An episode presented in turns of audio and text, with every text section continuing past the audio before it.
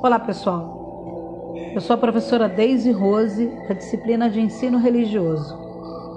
Chegamos à nossa aula Religiosidade Indígena. O Brasil já existia antes da chegada dos portugueses. Havia aqui uma população indígena com hábitos e costumes próprios e diferentes dos europeus.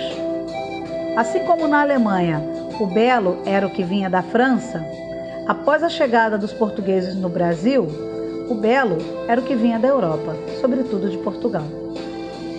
Assim começamos já a olhar para, para as coisas da nossa terra de uma maneira mais negativa. Mas temos muito ainda o que aprender com esses povos.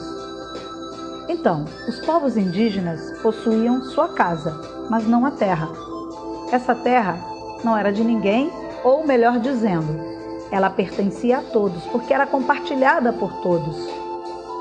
Conviviam pacificamente com a natureza e festejam até hoje nascimento, colheita, chuvas. Para os povos indígenas, a noção do sagrado percorre gesto, palavra, detalhe da manifestação da vida natural, humana e social. A religiosidade indígena está intimamente ligada à própria cultura e, como tal, cada povo indígena tem sua forma particular de reverenciar o transcendente.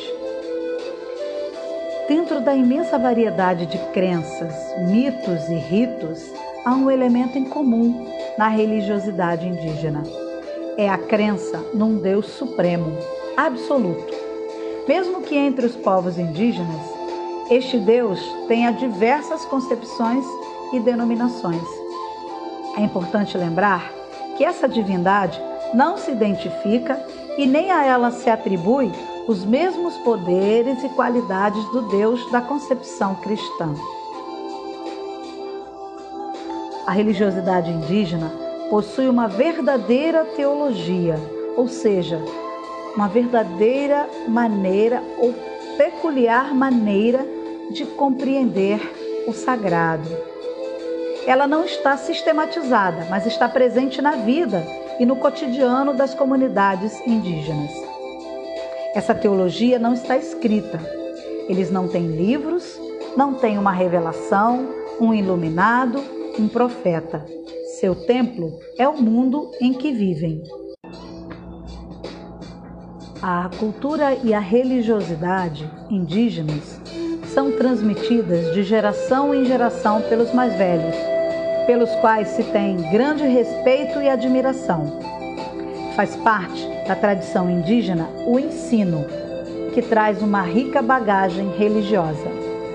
E é muito difícil separar o que é cultura e o que é religião indígena. Os indígenas brasileiros compartilham ainda 270 línguas e parte do seu repertório já foi incorporado pelo português, como a palavra mandioca, Curitiba, Iguaçu, tapioca, entre outros.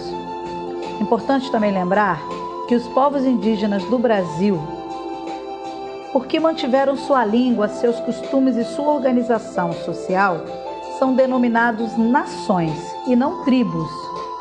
Tribo é uma denominação incorreta. E mais uma vez reforçando, a educação em direitos humanos confirma a necessidade de construir e valorizar a consciência histórica e a memória da formação brasileira.